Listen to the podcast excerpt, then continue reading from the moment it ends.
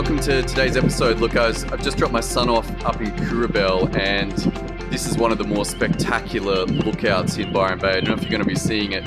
It's a little hazy out there today, but often you can see all the way down to the lighthouse. Let's continue on our journey that we covered yesterday, the first of the four steps, which is established. And that was in that journey where we're going from a business that is not working, that's chaotic, where your systems are just not working, and you think, you know what, I'm getting poor results, I've got poor people, I've got poor processes, this is no fun, super stressful, super difficult, long hours. Going through to a place where you've realized that systems create results. Like that's straight up, you're like, oh my goodness, every time I want a result, I can create a system, and that means that I will get that result. It's pretty fun. Like suddenly business becomes consistent, your profits are there, your people actually enjoy their work.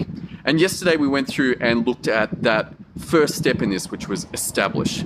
We're looking at what needed to be done, who was doing it, when it needed to be done, and how it was to be done. So let's move from that into opening up into today's section, which is to simplify. Because what you're going to find is that when you get this systems game, you're suddenly going to have the capacity to do far more. Like literally, I ended up running like I was trying to pull off 5 things at once, which was nuts. Even with the power of systems, it's like, whoa, hang on, this is crazy. So I had to let quite a few of those go. But the possibility was there.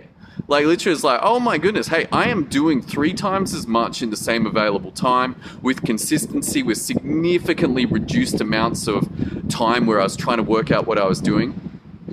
But still, the idea here is to simplify. Why do I say that? Well, as you go into this game of creating systems, what you really want to do is go, okay, what am I aiming for? What's my target here? And first up is just to get that first system. Get one working system. There's no point in expanding into other systems if you don't know how to create the first one. But let's say that you do know how to do that. Well, you've got to look at what's working right now. Like what is working in your business? This is helpful to know.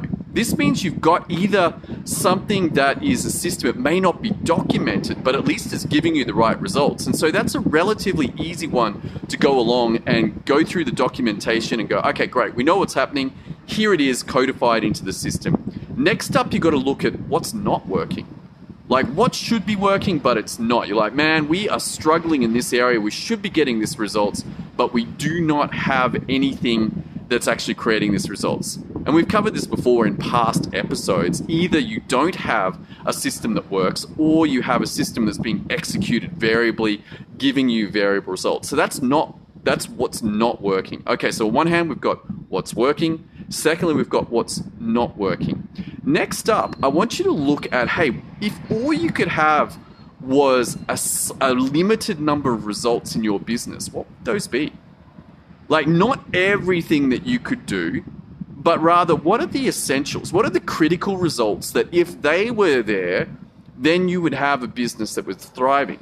And it might just be like one sales funnel and one advertising mechanism and one fulfillment pathway, just to limit it and say, hey, if all of those 3 were working, then I have a business that at least is consistently bringing leads, consistently converting, and consistently fulfilling. So those might just be where you are. You could say, man, we could do this and this and this and this and this, and you're actually going to have that capacity. But straight up off the bat, the idea is to limit yourself, to simplify. And perhaps there's some back-end stuff as well, like your accounting's on point, your team's on point, you have a system for hiring, you have a system for managing your team, you have a system for managing your numbers, a system for creating your optics and looking at, hey, what needs to change? But the idea here is to simplify down to the minimum number of results that if you were getting those, then your business would work. That's your first win. So let's recap. So we've looked at what's working. We've looked at what's not working, and then out of both of those, cutting down to the minimum results that you need. And out of this, finally, you can create what I call the MVS, minimum viable systems, minimum viable systems. Like, you are going to see businesses, and your business might be right like this right now, where there's missing critical systems, and so the results are just not there. And then on the other end is a business that's trying to do way too much, and they're spread too thin, even if they have their systems game on point. But somewhere in there is a little Goldilocks zone, a little sweet spot. And this is the minimum viable systems, MVS. And you need to define this, because this is going to set your target. And you can now know where you are heading. Like in our analogy from yesterday, we talked about Google Maps and establishing where you are right now. But this minimum viable systems establishes where you are going to go. From there, you hit that point, great. You can redefine from there and go, okay, great, where do we want to go now? But that's a game that only opens up after you've opened up this first door of getting your minimum viable systems up and running. If you need help with this, head over to systemio.dev. I hope you enjoyed this episode. If you're on the audio, head across to the Facebook page and check out the video. This is where I live. It's really not, it's reasonable. It's reasonable. It's not spectacular. Sometimes this area is just rainbows and dolphins and off the charts. All right, that's all I got for you today. I look forward to seeing you tomorrow as we continue into the third step. I look forward to seeing you then.